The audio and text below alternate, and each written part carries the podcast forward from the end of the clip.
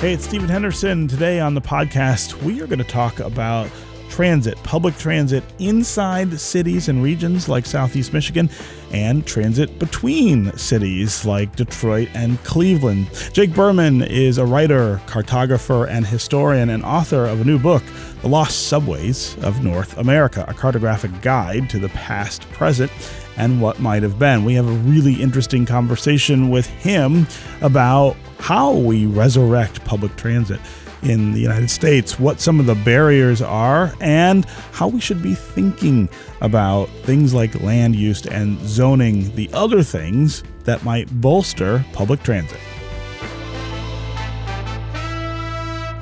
Jake, welcome to Detroit Today. Good morning. It's great to have you here. So uh, let's talk about why America has such bad public transit systems, particularly when you compare it to other developed and some developing nations around the world. What's the answer to that question? So, the biggest thing is that the United States, in particular, gave up on public transport after World War II. The reasons are complex, but a lot of it comes down to the fact that the United States decided to uh, get rid of its large scale public transport networks in favor of freeways and cars during the prosperous years of the 1950s and 1960s. And uh, you know, if you tell that story from any city, I guess in America, the the, the city you'd tell it from uh, the most is Detroit, partially because this is the home of the domestic auto industry, uh, but also because of how aggressively, I guess, we dismantled uh, the public transit system uh, that that we have. Uh, uh, talk about what that has looked like, not just in Detroit, where we are now and are struggling still to figure out a way forward, but but in other cities around around America. Um, you've written about a number of cities and the ways in which they have destroyed public transit. Sure. So the story of Detroit's public transport generally begins in the way that it did with most other cities. Uh, in Detroit, the public transit system was originally run by a comically evil monopoly called the Detroit United Railway. Now, if you think of the way that um, the big tech giants are public enemy number one nowadays, like the Googles and Apples and Facebooks and so on. The Detroit United Railway was public enemy number one in the early 20th century because they controlled all transportation, and the Model T and the other uh, automobiles that were invented in the early 20th century weren't yet universal. So at the time, if you didn't want to pay the fare, your option was to find somebody with a horse or to walk. Because of that, the Detroit United Railway exerted monopoly power over getting anywhere within southeastern Michigan. And when it came down to it in the 1920s, the um, the mayor of Detroit, a guy named Jim Couzens, was offered the choice of buying out the Detroit United Railway streetcar system locally or cooperating with the railway and deciding to uh, build a full blown subway system in Metro Detroit around 1918, 1920. At that point, uh, Couzens was a good government kind of guy. So he said, We are not going to cooperate with this rapacious monopoly. We instead are going to buy out the system. And then when we get some money, maybe about 1929, 1930, we'll get to around to building a subway in Metro Detroit. Mm-hmm. That, of course, never happened because of the Great Depression. Then, if you fast forward about 20 or 30 years after World War II, by that point, the um, Detroit embraced the freeway like nowhere else in the world because it was the center of the American auto industry. And at that point, you start seeing the dismantling of local public transit systems and an unwillingness to invest in fixing what was already there. So there were a lot of whiz bang plans in the 1950s and 1960s to build these kind of crazy ideas like, say, a monorail uh, running over Woodward, you know, that kind of thing. And um, of course, that never really panned out because the suburbanization of Metro Detroit meant that both racial strife and um, a whole lot of uh, automobile centered development happens. So if you go to a place like Warren, it's very, very different than if you are, say, at a if you're closer in at even like you know Highland Park or Hamtramck, where the lots are smaller. They still have single family houses, but there's corner stores everywhere. It's not designed solely around the automobile. Hmm. And from there, one thing led to another. And when Detroit hit its decline in the 1970s and 1980s, suddenly there was no ability for the uh, for the local governments to get along. So, famously, Coleman Young started a bunch of fights with the suburbs. The suburbs fought back, and in the end, President Ford offered what's now $3.2 billion in today's money to build a full scale subway system running all the way out to uh, M59 and at the other end going to the airport. And then with another line going from um, from uh, Van Dyke through downtown Detroit and then back out to Southfield. That never happened because the city and the suburbs just could not get along with the racially charged politics of the time. Yeah. Yeah, and and in other cities, what do we see? Uh, I, I, came across uh, a, a, a, piece that you did uh, about what happened in the Twin Cities in in Minnesota with with public transit. I mean, the idea of what happens here, kind of replicating itself in in other cities is also, I think, an important an important data point. Yeah, in the Twin Cities, the the destruction of the public transport network is kind of unique compared to everywhere else because in places like Detroit or um, or Dallas or Los Angeles, it was a certain sort of death by neglect, a view that you know the spirit of the age is the automobile, so we should embrace this. Minneapolis is unique in the United States because there there really was a conspiracy to get rid of the transit system, and it was spearheaded by the mob. Wow. Wow.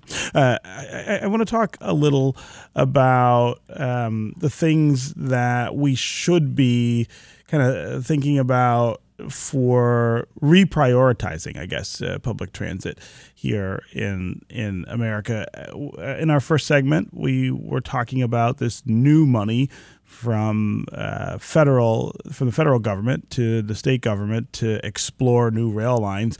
It got me pretty excited, to be honest, when I heard about that, just because uh, we never talk about that in a serious manner here in in the Midwest, in particular. Um, uh, what are the things that we should be thinking about when we think about repairing all this damage that you're talking about that happened? Sure. So I think that there's just to before I start, there is a division that we should make between intercity transit, where like if you're rebuilding the Amtrak line to go at high speeds between say Detroit and Chicago, mm-hmm. that's that's more competing with the airports as opposed to say intercity transit where you're going from say downtown Detroit to Ferndale. And so the challenge for intracity transit within Metro Detroit mm-hmm. is one that I think should be approached by figuring out just what is wrong with the buses first. You know, get the basics right. Because local transit really only works when it is frequent, it is fast, it goes where you want to go, and it's reliable. So, for instance, Metro Detroit's buses maybe check one or two of those boxes uh, Pittsburgh's buses, on the other hand, check all four uh, because they have dedicated bus lanes on most of the major avenues. And on top of that, they have special roadways which are dedicated for buses only. And because of that, oftentimes taking the bus in Pittsburgh is faster than driving the freeway at rush hour.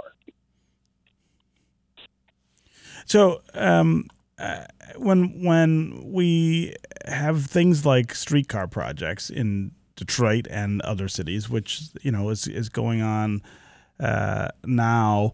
Um, how how close is that, for instance, to the kind of solution making that would have happened if we'd gone ahead with subway plans? I mean, uh, there there isn't, I think, uh, a whole lot of thought that building a subway in a city like Detroit in its current state would even be possible. I mean, uh, the, the, the physical barriers, of course, would be tremendous, but also the the the, the dollar uh, restrictions. I mean, it's just we, we don't have money the way that we used to for for things like that. But we do have a streetcar now that goes a very short distance from downtown Detroit up to uh, the midtown uh, to the midtown area is that a good start? Is that a good approach to saying, okay, well, this is this is a way forward. This is a way to to try to repair some of the damage that was done. I think it's a good start. Um, I think that the streetcar needs to have some tweaks to make it uh, run more reliably. In particular, it really needs to have its own lanes for the entire route.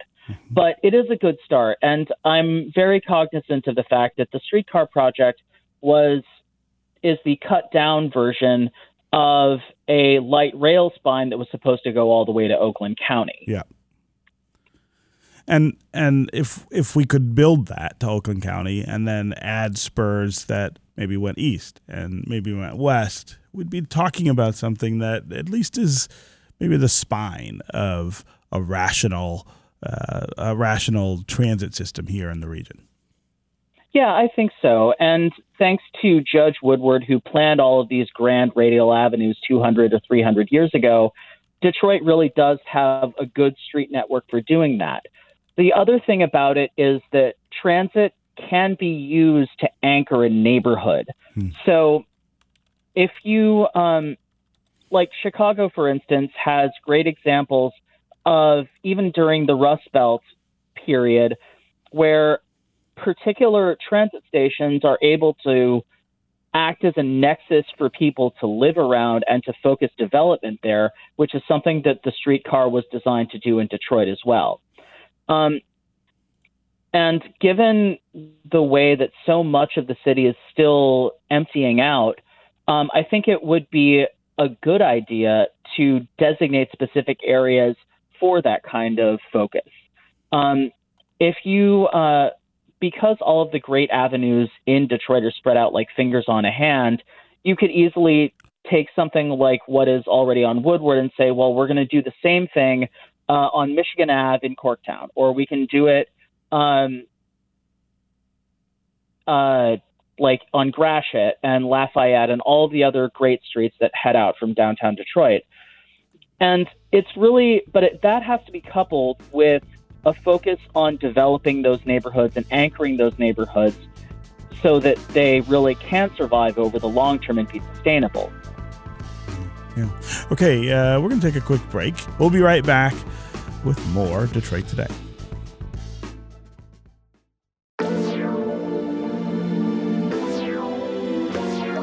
Let's start today with Frank in South Lyon.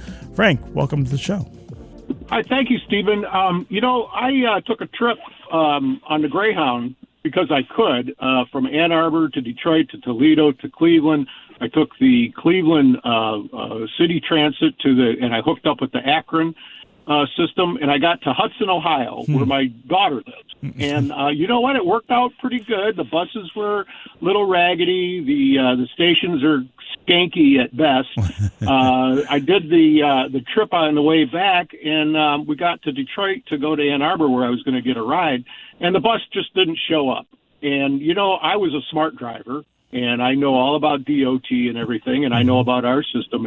Buses just wouldn't show up. Hmm. Uh, there was absolutely no information. All these people were wanting to get to the uh, Chicago bus, and then they were going to go on to Milwaukee and whatever. Uh, there was just no information. What I really do think is that you know if we start with this rail thing, we're handcuffed to the rails. Uh, the buses, like the, your your guest said, you know they can uh, you know to put in special lanes and mm-hmm. you know to get the buses around traffic jams and things like that because they're so flexible. Pneumatic tires on the on the existing paved roads. Yeah. We could we could make a huge improvement in so many things. But if we keep up with this rail thing, I mean, it's just you know, it, it's just the the amount of money you know that it costs to build it, and there's just not the demand, the ridership. I don't see it. Happening. That's uh, well, Frank. That's a really interesting perspective. Now, i have got to say, as you said, uh, you used to be a SMART driver, so you might be a little biased in the way that you think about these things. Uh, uh, but but I absolutely hear what you're saying. I mean, this question of bus or rail or bus versus rail is, is kind of important because we're talking about finite pools of dollars uh, at least in the current funding streams, to be able to do these things. Uh, Jake, what do you make of that that strain? Uh, is is Frank right that chasing after rail that would look like it does in other countries is a distraction from upgrading the transit system that we have, which is mostly road based, and and buses are are you know the, the, the primary conveyors. Uh, I think it's it really comes down to a question of using the right tool for the job. So for high for high usage routes, for instance, like if you were to upgrade the Detroit Chicago line to international standards, you would have something that's time competitive with the airport and certainly faster than driving I 94. The that basically makes sense. But if you're talking about lines from say Detroit to I don't know, Saginaw Grand Rapids, then you might not have the demand to support that level of infrastructure investment. But it really just comes down to using the right tool for the job. The other thing that I uh, want to point out is that American construction costs are significantly higher than in other countries. So, um, just to give an example, in Los Angeles, it costs about double what it costs to build a mile of track or a lane of highway or whatever as it does in Tokyo. And in addition to improving the physical infrastructure, I do think that there need to be reforms to streamline the process for getting construction done in the first place. Hmm. Because it's much easier to improve your infrastructure if you can use your money better. Yeah. Um, uh, I, I hear a lot of people talk about when they visit China, for instance, the incredible network of high speed trains that they've developed to go not just between major cities, but to, to very rural parts. Uh, of that of that country, and they say, well, why can't we do that? Of course, if you go to Europe, uh, any of the countries in Europe, really, there's there's much handier uh, rail uh, to, to, to access. Um, the, the point you're making about cost, though, I think is important and the cost differences between this country and those other countries. Can you talk a little more about why those cost differences exist and why we might not want to erase those cost differences? In other words, uh, that that uh, our standard of living and the way we structure our standard of living in this country kind of depends on some of those costs being what they are. Well, I think it's more just a question of getting the getting the getting more for your money as opposed to reducing the cost altogether. Hmm. So, for instance, Milan is uh, Milan has a heavily standardized subway system, and because of that, they just copy paste the same station over and over and over with tweaks to the adapt the local geology but there's not a whole lot of reinventing the wheel the way that we do in the United States. There's so much more custom design and so much less standardization that it's hard to have economies of scale. And in the old days, there used to be those types of economies of scale. So the DDOT, back when it was called the Department of Street Railways and it was running trains, ran the exact same type of trains that are used in that were used in Minneapolis, San Francisco, um, Newark, New Jersey, they had the same type of train nationally, and that's just not the case anymore. Uh, the same thing goes for highway designs, where highway design more or less is standardized across the country, so you do get those types of efficiencies of scale. That just doesn't really happen in the United States, and you need to build out the bureaucratic infrastructure to do that type of standardization if you want to get more bang for your buck. Yeah, yeah. Uh, again, 313 577 1019 is the number. Let's go to Elliot in Southfield. Elliot, welcome to the show. Hi, thanks so much. Uh huh. Currently, actually not in Southfield, but on uh, US 23 right now, uh, commuting between my home in Southfield and my work in Ann Arbor, uh, Mhm. which is a disability nonprofit. And this conversation just um, is coming up constantly in the work that I do around why can't we seem to get a larger um, vision of public transit that actually serves the people who are in most need of getting places um, because they cannot do so independently or they can't afford a car.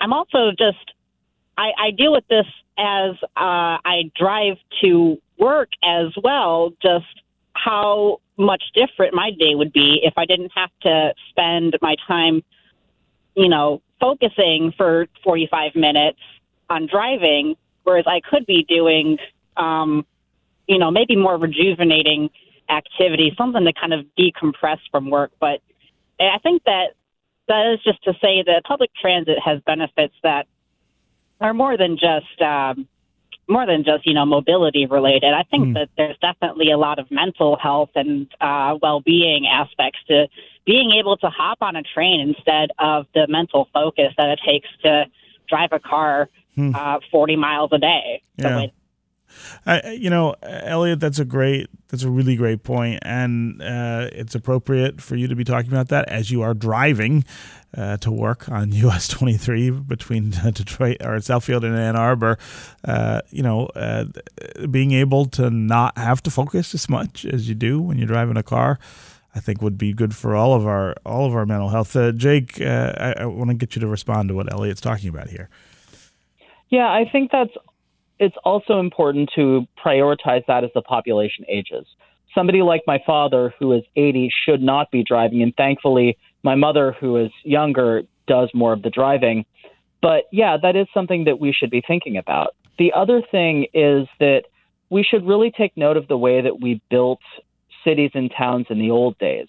Where Ann Arbor is a great example of this, where you have a lot of variety in the types of buildings, you have apartments mixed in with single family housing. You have neighborhood corner stores, those types of things. And since about 1960 or 1970, most new construction is not built like that. You know, it'll be mostly residential, and then they'll have a strip mall that's totally separated and not within walking distance of the places where people live it'll or it'll all be single family homes there won't be any condos or a few apartment buildings here and there which is dramatically different from the way that a town like Ann Arbor is built and I think it would be very useful to go back to the old way of doing things because it means that people who cannot drive or shouldn't drive or who just don't want to drive can run their daily errands without having to turn on their car. Mm-hmm. Uh, as somebody who currently lives in New York City, I have everything that I need for daily life, excepting for my office, within a 10 to 15 minute walk of where I live. Wow. Yeah, I mean that the the jealousy that uh, I think rises up in in those of us who live in places like Detroit when we hear that is really powerful. Uh, I think we would all like a life that looked a little more a little more like that. Um, I I, I, I want to have you talk a little about the city of Houston, which you've written about is is doing rail differently than some other places. What is it that you like about what they're doing in Houston? Yes, Houston is a fascinating place because they never decided to split up their city into residential, commercial, industrial spaces. They never had that kind of rigidity. So when it came time to build rail, they built rail only in the city center. They only built it on the busiest streets, and they allowed large scale development to happen nearby. So, one major factor in the rejuvenation of Midtown Houston is that the city allowed private developers to build lots of apartments and businesses near the station so you could create a walkable neighborhood pretty much out of nowhere. Mm-hmm. Uh, you know, uh, a lot of that gets to things like zoning and land use, which are, of course, policy questions that are decided by by public officials. It does seem like in cities that are getting this right or closer to getting this right, those zoning laws and land use policies are more in line, I guess, with the idea of of effective mass transit, effective communities where people can get lots of, of things done in a in a small and and uh, easily accessible footprint. I think there's something definitely to be learned from other cities, especially abroad, because they never got they never switched to suburban living the way that we did in the United States. So, for instance, Alcalá de Henares, which is outside of Madrid, I uh, studied there in college, has suburbs that are outside of the city and they're built on what used to be farmland. But the way they build them is dramatically different from the way they do them here. So, there, they still have single family homes, but they're built as townhouses with one parking space on a lot of maybe 2,500 square feet, which looks a lot like Midtown Detroit. Um, that's very, and they have apartment buildings that are maybe three to four stories, which again looks like Midtown Detroit. If you want something to look like that, though, you have to have your laws and your land use policy match what you want to see. Mm-hmm. Yeah, yeah. Uh, again, 313-577-1019 is, is the number here on the phones. Alan in Grosse Pointe, you're up next. What's on your mind?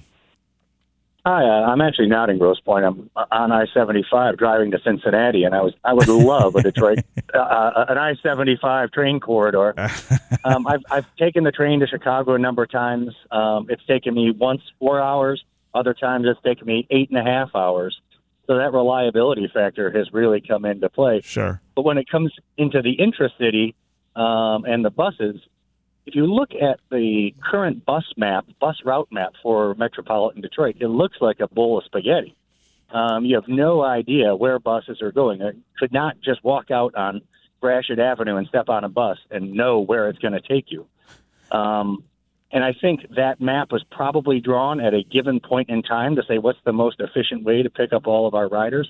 But that next month as people's jobs and change and people and people move, but not having that ability to know I'm jumping on the Jefferson Avenue bus or the Woodward Avenue bus or the Michigan Avenue bus, people aren't going to make the effort. It's People don't know where it goes. Yeah. Um, you know, that's something that has really changed around here, Alan, over the last couple of decades. I mean, uh, when I was a kid, the bus system in Detroit, this is in the 70s and 80s, was actually a really effective way to get around, and it was pretty intuitive about where it went. And uh, you know, the six mile bus went on six miles, seven mile bus was on on mile, and uh, you you could get around pretty easily. I think one of the driving kind of factors behind change there is the population loss in the city and the big gaps of quote unquote empty space and trying to figure out how to to create a system that re, you know reflects that or, or, or, honors that is is is difficult. Um, uh, but but your point also about the ride to Chicago and the varying times, which have to do with right of ways, really, who owns the rail. We, have got a number of different things that uh, that that influence those problems. Uh, Jake, we've only got about a minute left, but I'll I'll give you the last word in response to Alan. Sure, I think that the reliability is a huge factor. There is, especially for long distance travel, you really should have dedicated passenger corridors and dedicated freight corridors. There is a very interesting project underway between Las Vegas and Los Angeles, which is privately financed to run in the median of the 15 freeway. And it'll be really interesting to see whether that works out because they are building a high speed line to international standards so you can beat the traffic on the 15. Yeah. Yeah. Okay, uh, Jake Berman, it was really great to have you here with us on Detroit Today to talk about transit and the possible future of transit. Thanks for joining us. Thank you for having me.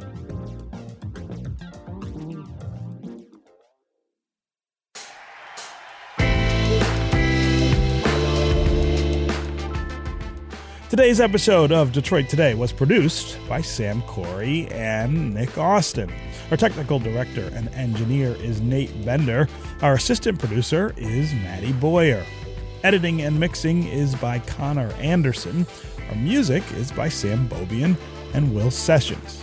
Our podcast manager is David Lyons, and our program director is Adam Fox. Detroit Today is a production of WDET Public Radio. If you love the conversations we have on Detroit Today, consider donating to WDET, the public radio station in Detroit that we call home. If you want to be a part of the conversation and call in, you can listen live every day on WDET.org or on the WDET mobile app. Or if you live in Southeast Michigan and still love listening to good old fashioned radio like me, tune in to 1019